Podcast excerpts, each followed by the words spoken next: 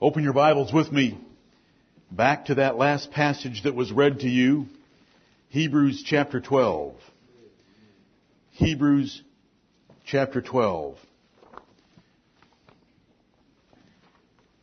If you have not enjoyed singing praise to the Lord Jesus Christ, hearing Psalm 45 read and reading it yourselves, and having those other three passages of scripture read to you, if those things have not caused you to rejoice in your heart that you are in the house of the Lord this day and that Jesus Christ is your King, repent in your hearts. Amen. Repent that you are so wrapped up in the foolish little things of your life that you have not exalted the Lord Jesus Christ to where He belongs. He should excel all the best things of your life like light excels darkness. David said, and David had more pleasures than you can even dream about at night. David said, my heart is inditing a good matter. I speak of the things which I have made concerning the king. Right. David loved those things, and for you to even be close to being like David, you have to love praising the Lord Jesus Christ. Amen.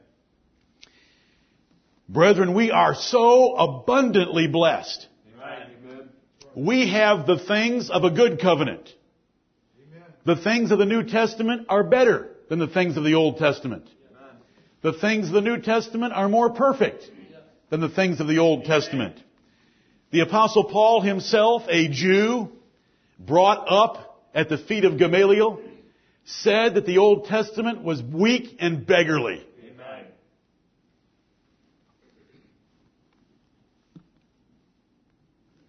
We have the blessings of the New Testament.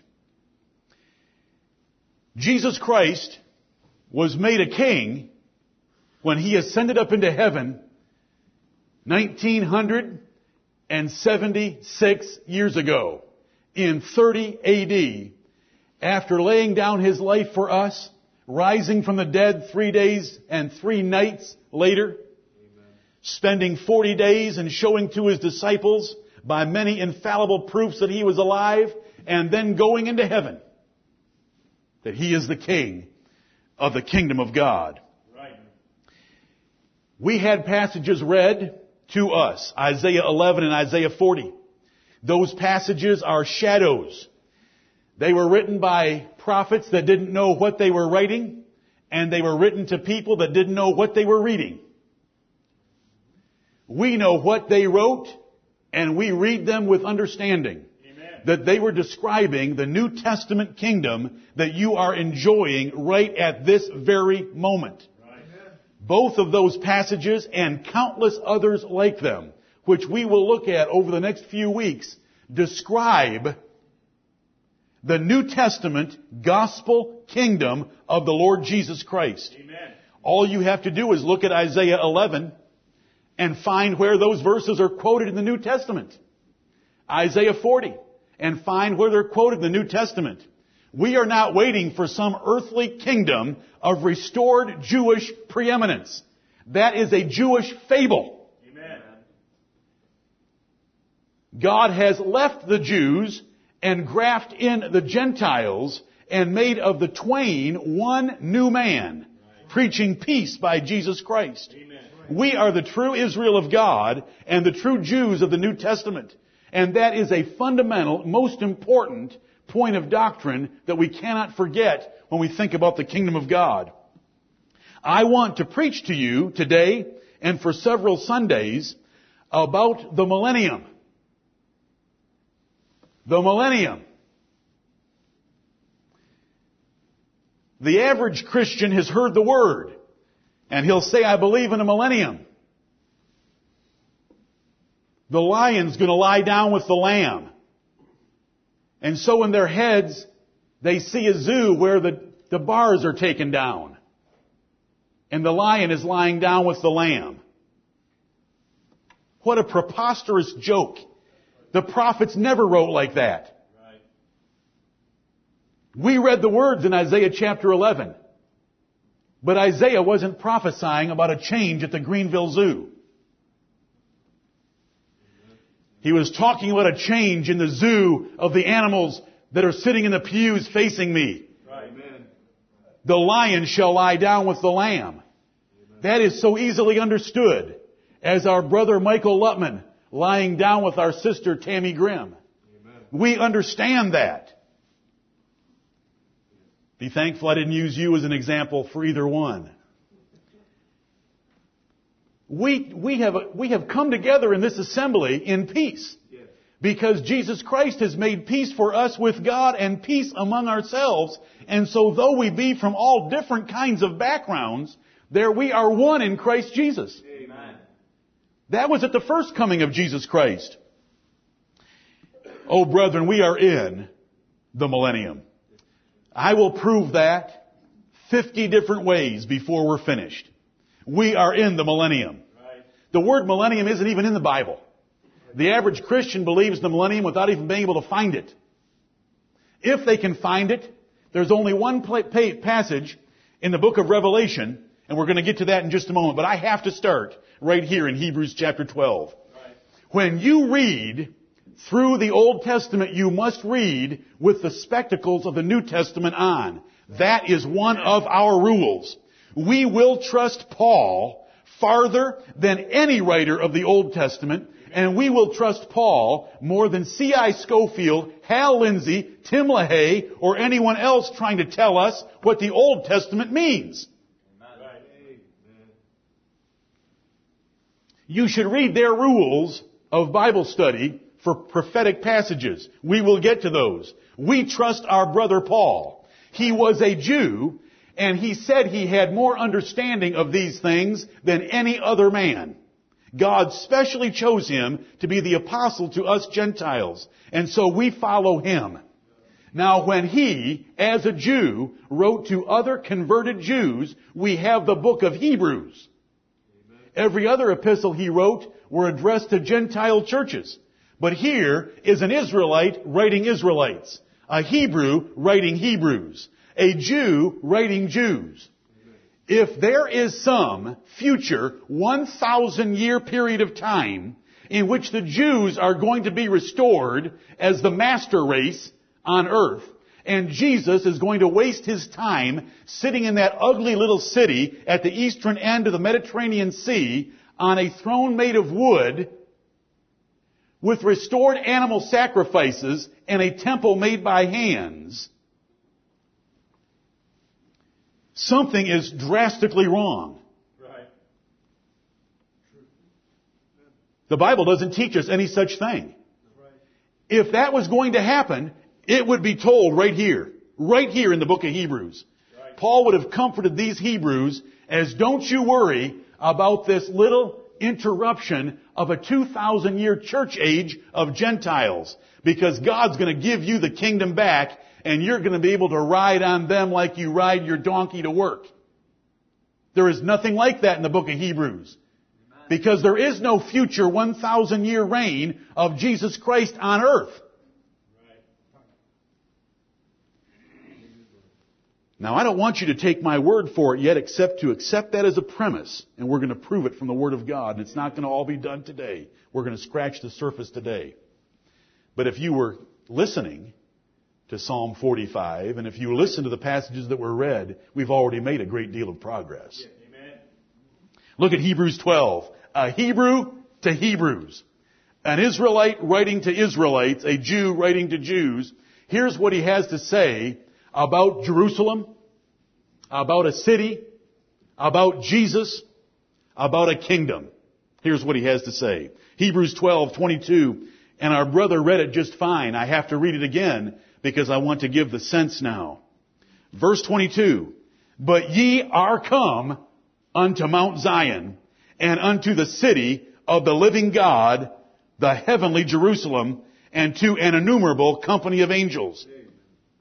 Notice, I will comment after each verse. This passage does not tell the Hebrews that they are going to come to a heavenly Jerusalem.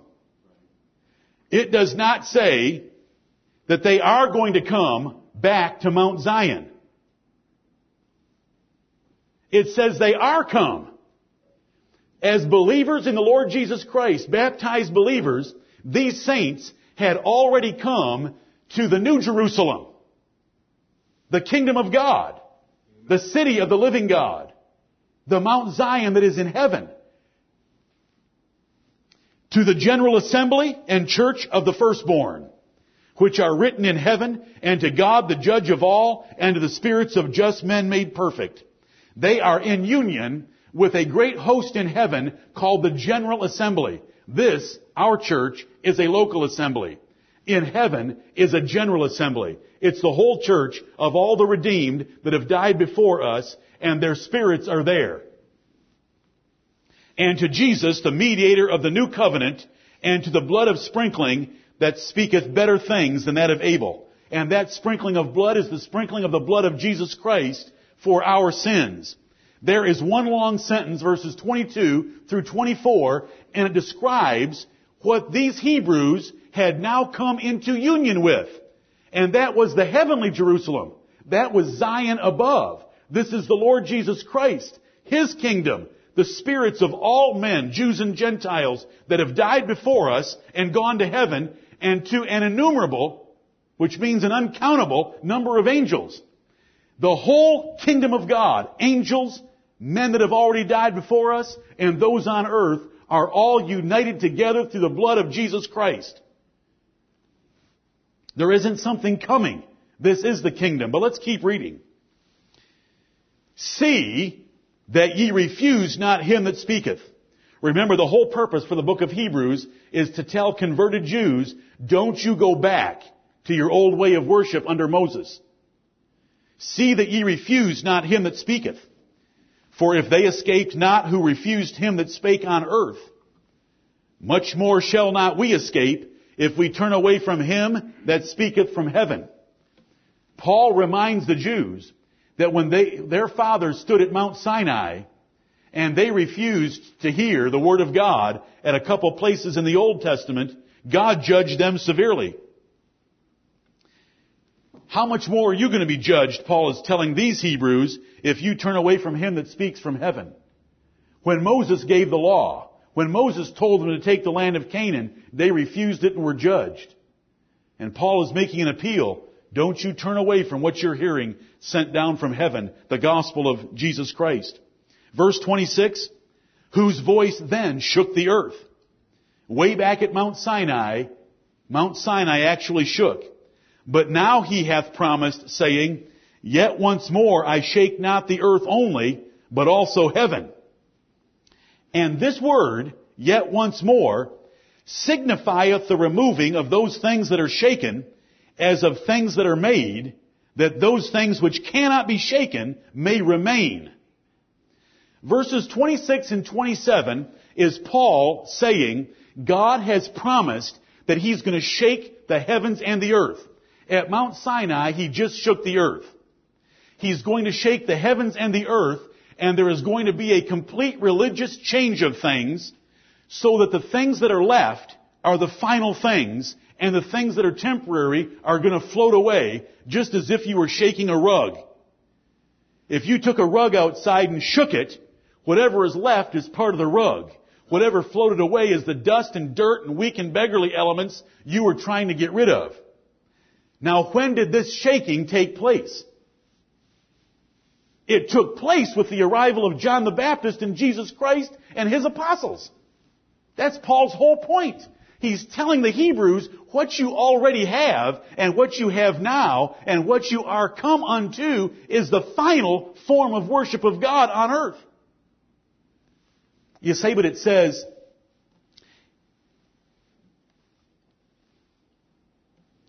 it says, Yet once more I shake not the earth only, but also heaven.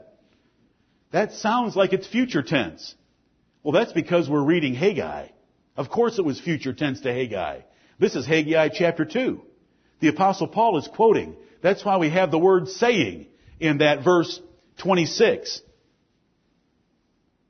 Saying, yet once more I shake not the earth only, but also heaven. Do you know what it says over there? in the book of Haggai, it says, I'm going to shake the heaven and the earth, and the desire of all nations is going to come. Do you know when the desire of all nations came? He came at his first coming. The desire of all nations shall come, and I will fill this house with glory. What house was he talking about?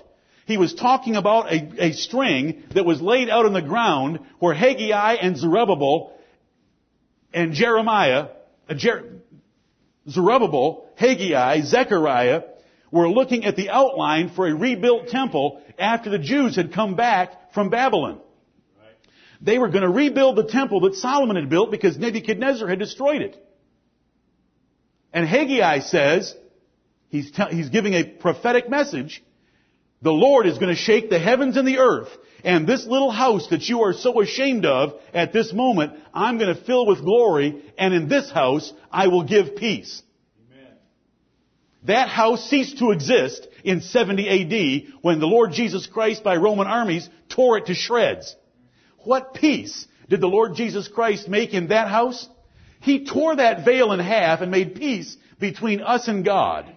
He put glory in that house by the presence of the Son of God. That isn't some future event. There is no future event in Hebrews 12 here at all whatsoever in a secondary form or otherwise. This is a one-time event at the first coming of Jesus Christ because Paul told them, you are come to a new Mount Zion, he shook away the old one. The old Jerusalem that is on this earth, even in the days of Paul, was compared to Hagar and her son. It had nothing to do with the worship of God. And it still doesn't have anything to do with the worship of God, and it will never have anything to do with the worship of God. God is not worshipped in that place and never will be. He is worshipped in a heavenly Jerusalem, and that is the city that even Abraham looked for. Amen. That's why it says in verse 28, wherefore? Because of what I've just told you by explaining to you Hebrews about the proper interpretation of Haggai, wherefore we, receiving a kingdom which cannot be moved. What we have right now is something that cannot be moved because the shaking took place before I wrote Hebrews 12. Wherefore we receiving a kingdom which cannot be moved, let us have grace whereby we may serve God acceptably with reverence and godly fear, for our God is a consuming fire.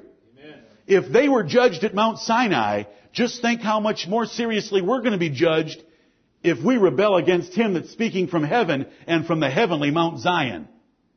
This is so simple. This is elementary truth. This is basic. But they totally miss it. It was, it was future to Haggai. We know exactly what temple was under consideration when Haggai said, I'm going to shake the heavens and the earth and I'm going to fill this house with glory. That house hasn't been here for 2,000 years. This is a kingdom that was in the days of the apostle Paul in 60 AD. This is a kingdom that had arrived and it was the final kingdom. That's why Paul said, we receiving a kingdom which cannot be moved. We have the last worship of God. And we are part of it, brethren.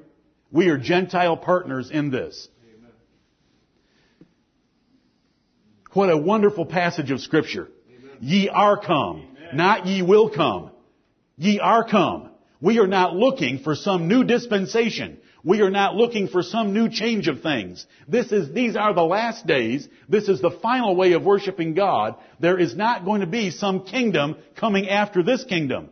And yet the, most of the Christian world, especially in our city, wants to teach about some millennial kingdom that is going to come to replace this kingdom, and it's going to go back to an earthly Jerusalem, it's going to go back to an earthly temple, it's going to go back to animal sacrifices, when we have come to a heavenly kingdom, a heavenly temple, a heavenly altar, and heavenly blood, which is the blood of the Lord Jesus Christ, and it speaks better things than that of Abel. Amen. Oh,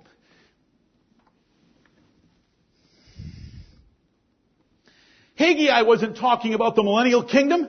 He wasn't giving C.I. Scofield something to speculate about. He was saying what Jesus Christ would do when He came. Amen. And He did it. And He gave us His kingdom. And men pressed into it, and the Jews pressed into it first. The Jews that were converted. And it's the kingdom that's going to remain. And there is no other kingdom to replace this kingdom. This is what we believe. Revelation chapter 20. Revelation chapter 20. I am not going to start verse by verse today in Revelation 20. That's coming. We don't go into Revelation and develop our doctrine from that book and then go and put that on the rest of the Bible.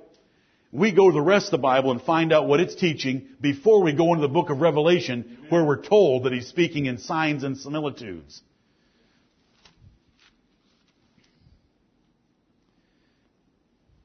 I hope you noticed in Hebrews 12:27 that it said, "Yet once more signifieth the removing of those things that are shaken."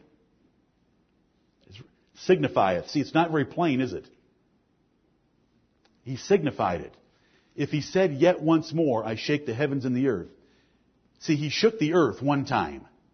The Israelites came out of Egypt and they didn't know how to worship God. Are you all with me? Yes. The Israelites came out of worship and they didn't know how to worship God. They had no religion. All that you read about in the Bible wasn't given to them yet. So the Lord shook the earth and established a new religion in the earth.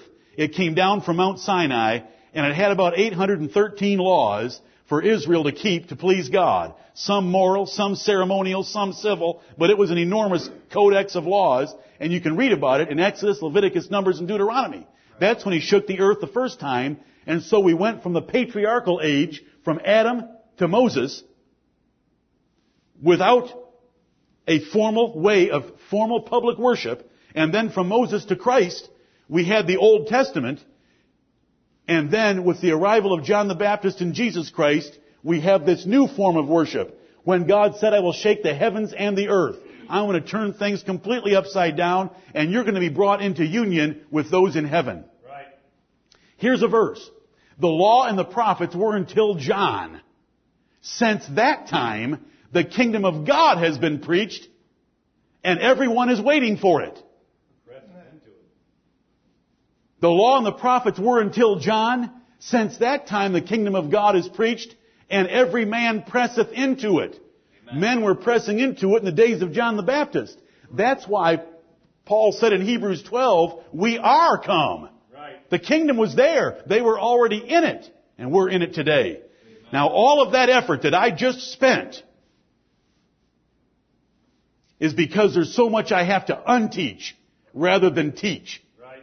I would love to just teach rather than unteach all that's been taught by premillennialist spe- speculators.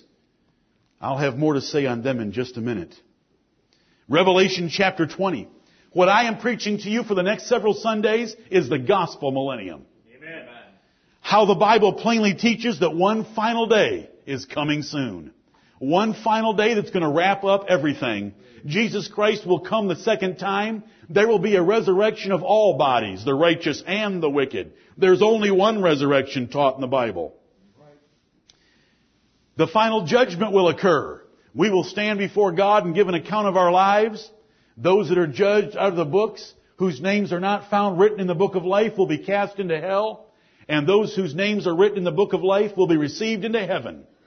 The heaven and the earth will already have fled away and be completely reformed by the purging fires of God Almighty, and we will dwell forever in a new heaven and a new earth, and it's all coming in one future day. It is not spread out by a seven year tribulation, a thousand year millennium, a battle at Armageddon, and a whole bunch of stuff like that that they make up. I will show you from the Bible over the next few weeks. Amen.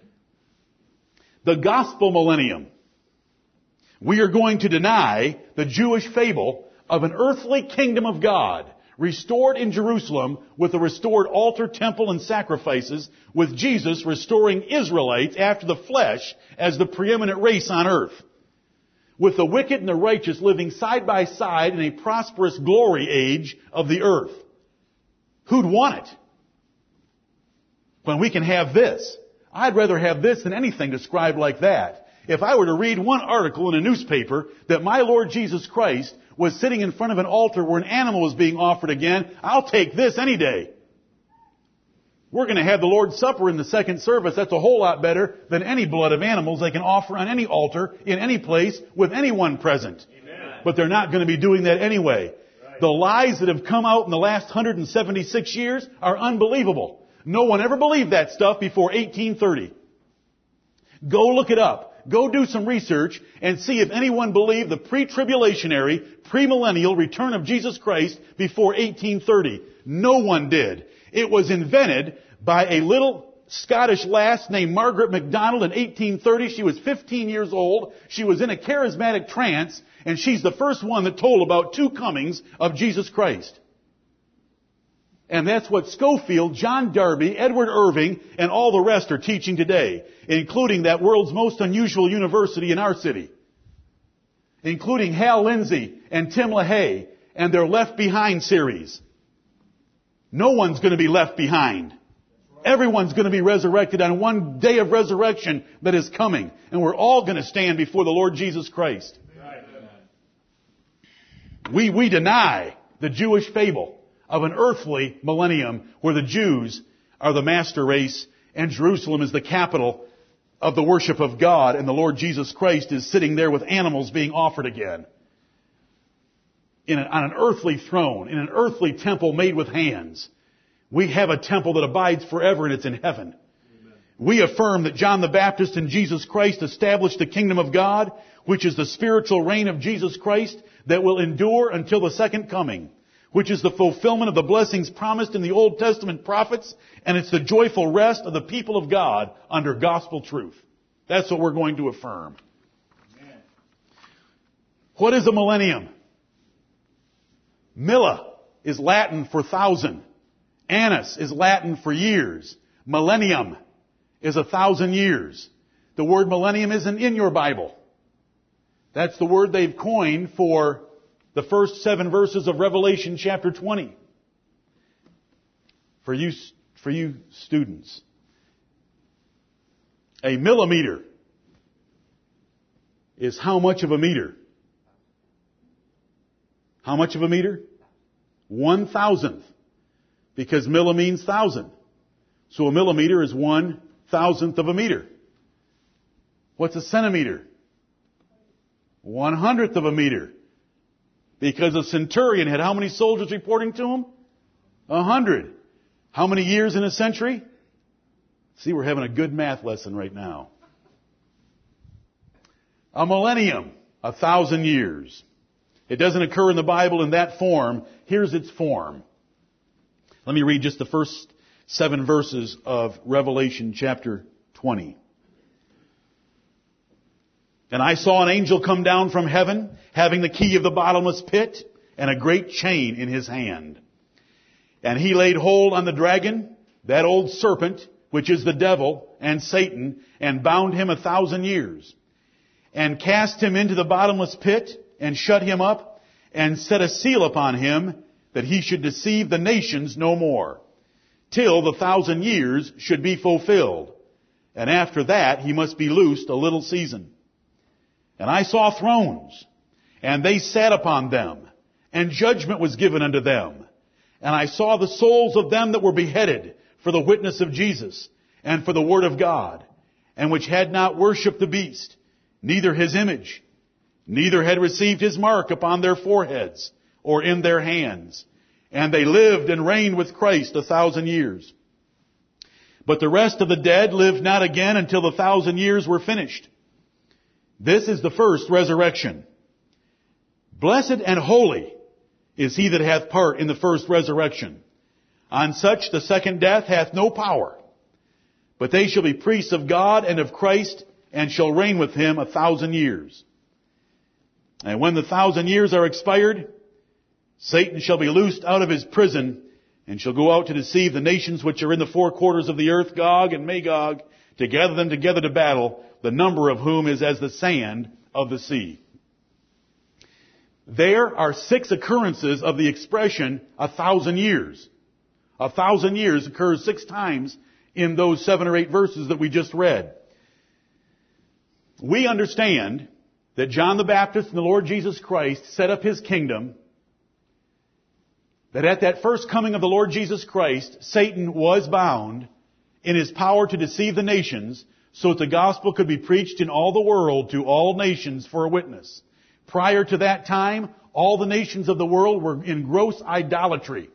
After that time, idolatry fell away because of the influence of Christianity that was preached everywhere to all nations by the apostles and then by their followers. The word thousand years we understand to be a figurative expression, like most everything else in the book of Revelation, to describe all the period of time, all the years between the first coming and the second coming of Jesus Christ. Those that are Christ live and reign with Him a thousand years. They will not have any part in the second death. They live and reign with Christ while they're on earth. We learned that in studying Ephesians chapter 2. And they live and reign with Christ after they die and they go to heaven. Toward the end of that period of time between the two comings of Jesus Christ, His first coming and His second coming, Satan will be released, will be loosed from his prison where he's being restrained from deceiving the nations in the way that he once did, and he will go and deceive them one more time for one final horrendous assault on the camp of the saints, which is us. It does not have to be militarily. That is a weak approach. Satan has learned that the military approach doesn't work. It will be an assault to get rid of Christianity. And Jesus Christ will come the second time and burn him up and cast him into the lake of fire and burn up the earth and we will be judged.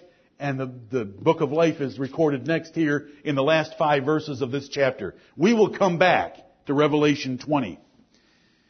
Is this where we should start? Because the thousand years is mentioned in Revelation 20, should we start here? No. Because this is a figurative book that better match up with what is plainly stated in other places. Look at verse 1 of Revelation. And, and some of you have been here many times before. But it does not hurt you to go over it again. And all of our children need to understand these things. You do not establish doctrine from the book of Revelation. You go elsewhere to the apostle that was given to you. John was not given to you. Gog and Magog don't mean anything to you because you're a Gentile. Gog and Magog meant something to Hebrews, and we'll understand that. You don't know what the beloved city is unless you've read the whole Bible. Hebrews knew what the beloved city was, and Hebrew Christians knew that it had changed. Amen. Revelation chapter 1, look at verse 1. The revelation of Jesus Christ, which God gave unto him to show unto his servants things which must shortly come to pass. And he sent and signified it by his angel unto his servant John. When something is signified to a person, it means it is not stated plainly. It's given to you in signs. So the very first verse of this book is telling wise readers, do not dive into these pages and apply the Scofield method of Bible interpretation, which means to take every word in its ordinary, normal, literal sense. Do you know what's going to happen to you if you try that in the book of Revelation? You're dead meat. Because the words in this book are not to be understood in their normal, ordinary, literal sense. The words in this book are signifying something else. They're creating word pictures, and we are to look past the word picture to what the prophet is trying to tell us. And the prophet here is the Lord Jesus Christ showing to John things that must shortly come to pass. So we don't start in the book of Revelation. You know, as we read down through the book of Revelation, you didn't see any new altar, a restoration of animal sacrifices, supremacy of the Jews, or anything else that C.I. Scofield and others teach is going to happen in the millennium. It wasn't even in the passage that they claim for their millennium. We don't start in the book of Revelation. It's very dangerous to take a figurative passage, interpret it literally, and presume a presume a novel doctrine that is not taught anywhere else. Right. Now just think about that. To go into a figurative book, apply a literal interpretation to a passage, and come up with something that isn't taught anywhere else in the New Testament. That is highly dangerous, and it's resulted in the heresy of several millennial schools of thinking. What are the main millennial schools of thought? a premillennialist. Premillennialist. Pre means before. If you go to preschool, that means you're going somewhere before school. Before real school. It's called preschool. But premillennialist means Jesus Christ's second coming comes before the millennium. This thousand years in Revelation chapter 20 is something that comes after Jesus Christ's second coming. That's what premillennialist means. What does postmillennialist mean? There are postmillennialists. It is called postmillennialism. Post means after. The second coming of Jesus Christ is after the millennium. There's going to be a thousand year golden age on earth before Jesus comes. Things are going to get better and better until the whole world is Christianized. Then Jesus will come. That's postmillennialism. And then there's a school of thought called amillennialism. Ah, that's the letter A. If I use the letter A in front of a theist, what do I have? Atheist. What does that mean? A theist is someone who believes in God. An atheist is someone who doesn't believe in God. An a or a millennialist is someone who doesn't believe in the millennium, but that isn't true. That's simply what we're called. The amillennialist doesn't look for a, a specific thousand year literal golden fleshly age on earth. They understand the thousand years to be a figurative expression describing a spiritual reign of the Lord Jesus Christ with His saints between His first coming and His second coming. And it's not right to say they don't believe in the millennium, but that's what amillennialist means. It means they don't believe in the literal earthly kingdom that the premillennialist does, or the earthly literal kingdom that the postmillennialist does.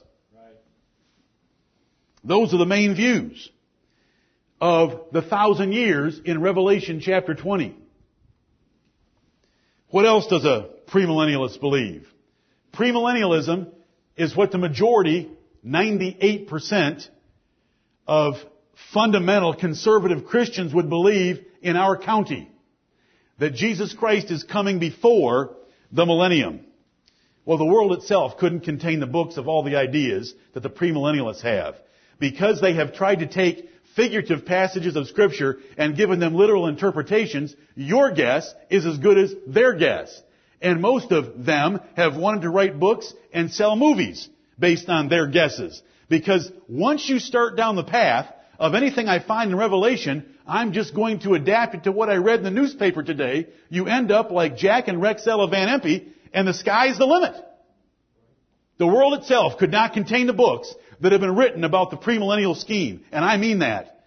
And I, I don't mean it nearly in a hyperbolic way as John did when he said that in John chapter 20. It is unbelievable. For those of you that are a little older, Clarence Larkin's cartoon book, Salem Kirban's cartoon book, Hal Lindsey's cartoon books. How about Tim LaHaye's cartoon movies? Tim LaHaye doesn't have a clue about Bible prophecy. And I'm going to undo him before. No, I'm not. He doesn't have a clue about Bible prophecy. All he's done is dramatize what the premillennial school believes. Let's go over that premillennial school just for a moment. Here's what they believe has to happen. The gospel has to be preached in the whole world for a witness, and a whole lot of earthquakes have to come, and there have to be wars and rumors of wars before Jesus can come back. Where'd they get that from? The first few verses of Matthew 24. When was the first part of Matthew 24 fulfilled? On the generation that rejected the Lord Jesus Christ.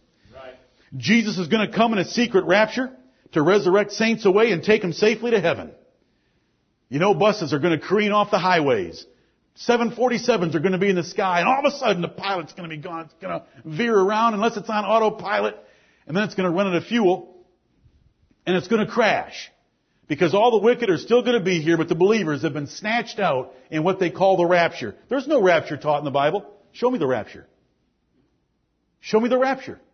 There is no rapture taught in the Bible. There's one day coming. It's the second coming of Jesus Christ. Both the wicked and the righteous will be, re- will be resurrected the same day. You say, but I thought I read in 1 Thessalonians chapter 4 that the believers are going to be caught up together with, to meet the Lord in the clouds and so shall they ever be with the Lord. Of course. But the wicked are resurrected at the very same time to stand before that Lord and to be judged. Right. We got to get back to the to these uh, premillennialists and their pre-tribulationary scheme. Now, now I know what the word pre means, So if I say pre-tribulationary, they mean that Jesus comes before the tribulation and before the millennium. Because I want to tell you something. They've got a whole Star Wars novel out here in the future. This time that we're living in right now is just boring. Wait, wait, wait for 2,000 years until Jesus is going to do some real exciting things. He's going to come three more times. There's going to be multiple resurrections and multiple judgments. Here we go.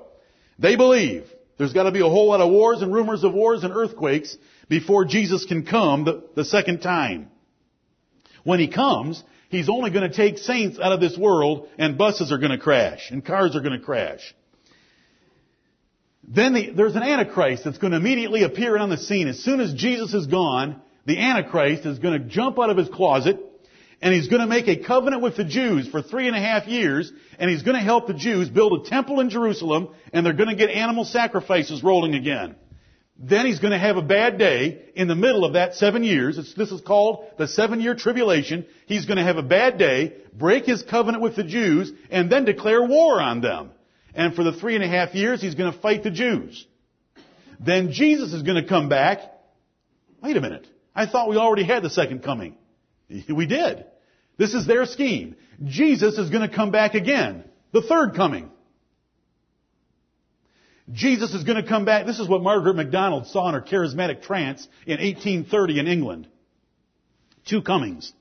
Jesus comes back the third time. They have the Battle of Armageddon, and Jesus whips up on this so-called Antichrist. You can picture him. He's some deformed looking man, and he's got a purple 666 that's blinking out of his forehead. You've got him. And if you've got that 666 on your BILO card, then you're in trouble when Jesus comes. Well, you're not even supposed to be here, are you? Because you don't want to be left behind.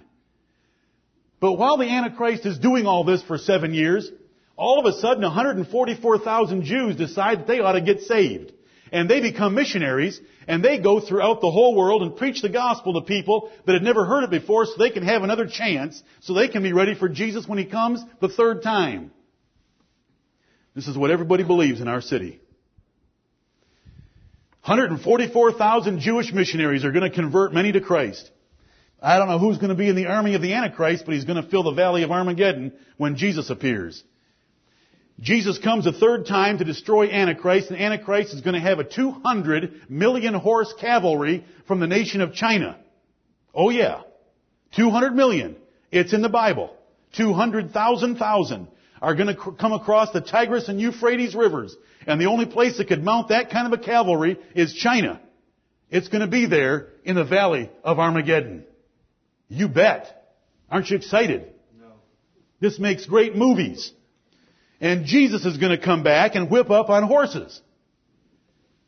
Just think of our, heli- our Apache helicopters with their Gatling guns spraying 6,000 rounds a minute, what they would do to a horse cavalry. Oh well, Lord, I'm sorry that it wasn't a more challenging conflict for you. I'm sure you'll be able to handle it.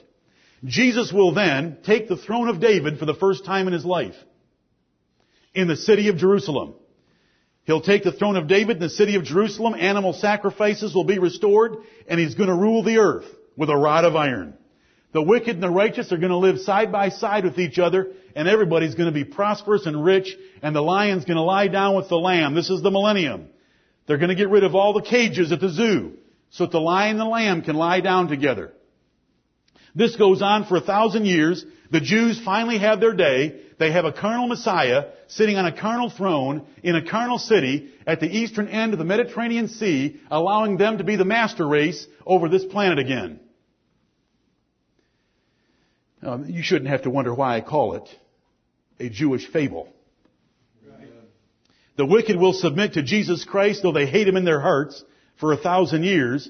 And then at the end of the thousand years, Satan's going to be released He's going to get all those people that have been holding it underneath for a thousand years, and they're going to march on Jerusalem. And they're going to get near Jerusalem, and Jesus Christ will annihilate them again by coming, you got it, for the fourth time. He will then defeat them at the end of the millennium. After that, we finally get to the great day of judgment, and the books are open, and finally, we get a new heaven and a new earth where maybe Gentiles and Jews are close to each other in their value before God. These theories that I just told you were unknown before 1830. Right. Since then, they have been popularized because everybody likes to follow a crowd. And they've been taught in most churches. We reject all of this premillennial garbage. This is garbage. Let me give you quick 10, 10 quick points that prove that they are so wrong, we don't even have to listen to anything they have to say. Oh, there's a whole lot more. But here's 10. They claim that the millennium is based on unfulfilled promises of land to Abraham. That God had promised a certain amount of land to Abraham, and since God never kept his promise, he's got to keep it at some time in the future, and so that's the basis for the millennium in Israel. Problem. Joshua 11, Joshua 21, Nehemiah chapter 9, and about 20 other places in the Old Testament tell us that God gave all the land that He ever promised to Abraham and Moses. I want to tell you a secret about Abraham. He wasn't looking for any land in this world anyway. He was looking for heaven. Hebrews chapter 11 tells us he didn't care about Canaan or Palestine. He was looking for a city which hath foundations, whose builder and maker was God. He was looking for the heavenly Jerusalem just like we're sitting in and participating with today. That one point. That is huge. The land issue is huge to them. Right. That is why there is so much money sent from the United States of America to that little Christ-hating nation over there at the eastern end of the Mediterranean Sea to get their land back. Those people don't deserve that land. That land's been owned by the Arabs for 1500 years. Grow up. Grow up into the New Testament. Hebrew, Daniel chapter 9 that speaks of the 70 weeks of Daniel. They, ha, they stick a 2,000 plus year gap between weeks 69 and 70, totally making God into a liar who said that 70 weeks are determined upon Israel. That's where they get the seven year tribulation. Since they can't find it in the New Testament, they gotta go to the Old. Since they can't find it in the Old, they take the 70th week of Daniel, rip it away from the 69 weeks, and yet, and jam it out in the future with no predetermined date at all, even though God had said 70 weeks are determined upon the people of Israel. Anybody who does that to a prophecy given that is 70 weeks long and makes it, seven, makes it 700 weeks long doesn't know what they're doing with the Bible. Amen. They are trying to support. See, I'm going to tell you something about what Jews didn't like about Daniel. Daniel described the end of their nation and them as a people them as a special, unique people, he described the end of that. And for a Jew who couldn't get over that fact, they have to take the 70th week, rip it out of that book, and throw it out in the future that we are yet to have our greatest day. And along comes a Jew named C.I. Scofield. Yes, he was. Cyrus Ingersoll Scofield. And go read about him if you want to. He comes along and he says, that seven years is going to be yet our greatest day ruling the earth as Jews. It's a Jewish fable. It is just what Paul told Titus not to preach and not to allow to be preached in Titus chapter 1 when he said, shut the mouths of those men that preach Jewish fables. Haggai says that the desire of all nations would come and would make peace in the temple that Zerubbabel built. They say it hasn't happened yet. When they can take such a simple prophecy and jam it out in the future, they do not know how to use the Bible. Paul said that it already happened our desire of all nations came, and all the nations were looking for him of the, of the believers.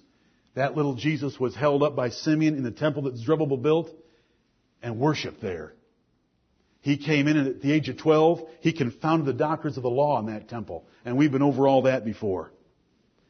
They say that the prophesied Elijah in the last two verses of the Old Testament is going to be a literal return of Elijah when Jesus Christ taught plainly and repeatedly that the prophesied Elijah was John the Baptist.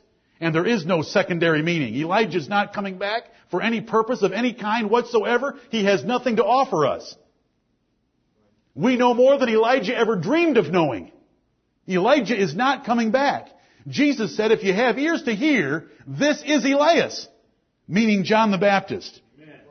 If they can't figure out those last two verses, then why would you trust them on anything else that they would ever speculate about? when Jesus said so plainly that Malachi's prophecy was about John the Baptist.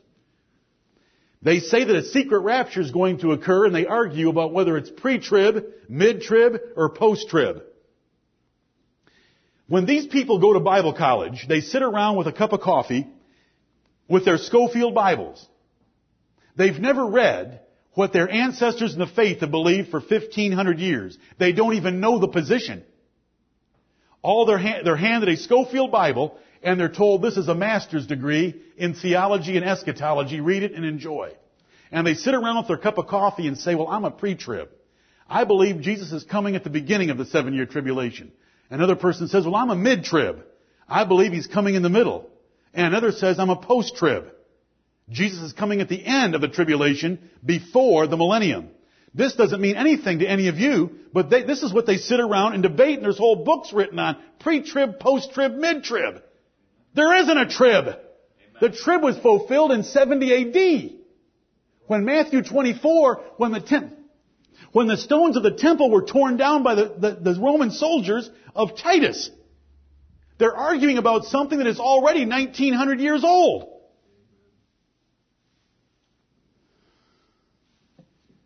Seven years. They take the 70th week of Daniel, tie it to Matthew 24 of a great tribulation, jam it together, even though they're totally unrelated, and that's what they come up with. The seven year tribulation. Why would you listen to anybody that's arguing about pre, post, or mid of something that was fulfilled 1900 years ago, and yet they're all worried about it happening in the future? The kingdom of heaven and the kingdom of God are not the same thing. The kingdom of heaven preached in Matthew is what is going to operate and, and govern the millennium. That's according to Scofield's notes at Matthew 6:33. That is so easy to prove. You know, I read to you a verse to start this morning that said the God of heaven shall set up a kingdom. If the God of heaven sets up a kingdom, then that kingdom could be called the kingdom of God or the kingdom of heaven because it was the God of heaven that set up the kingdom. And then when you come to the Lord Jesus Christ, you find out that He uses them as synonyms. He uses kingdom of heaven and kingdom of God as synonyms, but these premillennialist people say the kingdom of heaven and the kingdom of God are two different things. They maintain that the true Jew is a physical, carnal, fleshly descendant of Abraham. And we understand from Paul making it very plain that the true Jew is a spiritual, regenerate, promised son of Abraham, not a physical descendant. They say Jesus tried to set up an earthly kingdom with the Jews, but the Jews refused it. Now hear me out. The cross was an afterthought. Right. Jesus came to set up an earthly kingdom, but the Jews refused it. When I read my Bible, I find out something just the opposite. The Jews tried to make Jesus king, and he refused them. That's John chapter 6. Do you know why they tried to make him king? Because he filled their bellies by multiplying the loaves and the fishes. It's in John chapter 6. Jesus didn't come to set up an earthly kingdom. He said, my kingdom is not of this world. My kingdom doesn't come with observation. My kingdom is a spiritual kingdom and it's already within you. They say Jesus Christ has to return the second time and then the Antichrist will show up. But Paul said, be not deceived by any means. In 2 Thessalonians chapter 2, the man of sin has to come first before Jesus Christ comes.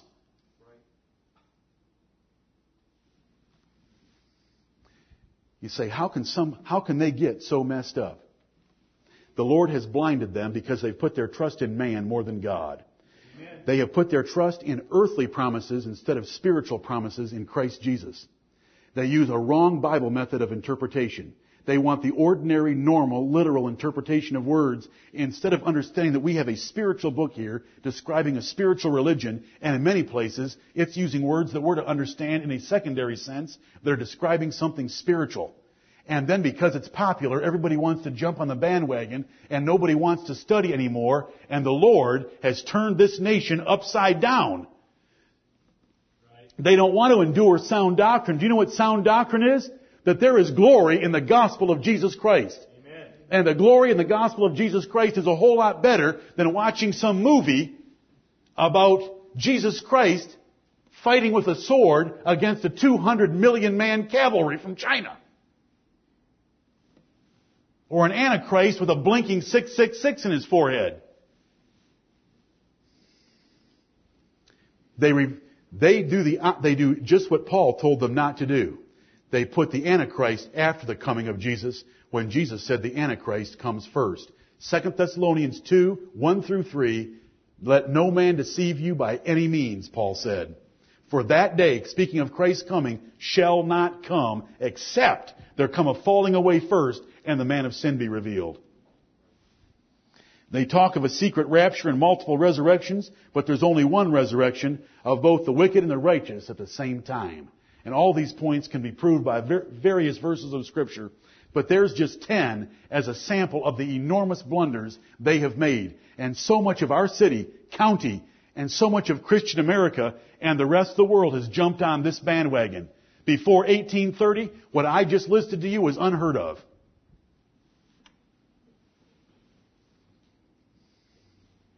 What does a postmillennialist believe? He believes that if we get involved in government enough, that we can take the world for God. That the world's going to get better and better. Whenever you read some of these Presbyterians, and some of you, I know that you like some of their writings, they're in the homeschool movement. It's called Christian Dominion. It's called the Theonomy. It's called the Christian Reconstructionist movement. We're going to reconstruct the world into the millennium. We're going to homeschool our children. We're going to teach them all about American politics and mix with it the Bible. And they're going to become lawyers and politicians. And we're going to take over the world for God. Those are postmillennialists. See, we're going to usher in the millennium ourselves. And we're going to have a thousand year golden age when we're here on earth. And, and righteousness will cover the earth as the waters cover the sea by our efforts. Then Jesus will come. I don't think we need any help on that one at all. The Bible tells us that evil seducers shall wax worse and worse, and that men will depart from the faith. There'll be a falling away from the faith, and that they will turn their ears from sound doctrine and be turned into fables. Amen. We will accept the title amillennialist, but I hope that you will explain it to people, and we are totally out of time and, and past out of time this morning. But if someone calls us, asks you, what are you on the millennium? You can say, well, we're amillennialists, but I'd prefer to call it the gospel millennium. We believe that Jesus Christ has been sitting on his throne since his first coming, that he and John the Baptist and the apostles instituted and established the kingdom of God, and our relationship is with Jerusalem and Mount Zion in heaven. And we are reigning in that kingdom with the Lord Jesus Christ at this time, and the next event that's coming is one great day that is going to wrap everything up. It'll include the resurrection of the dead, the final judgment, us being taken into heaven, and a new heavens and a new earth established, wherein dwelleth righteousness, and we will dwell in that forever and ever. May the Lord Jesus Christ bless His word. May we love Him as the King of our kingdom and the Savior of our church forever and ever.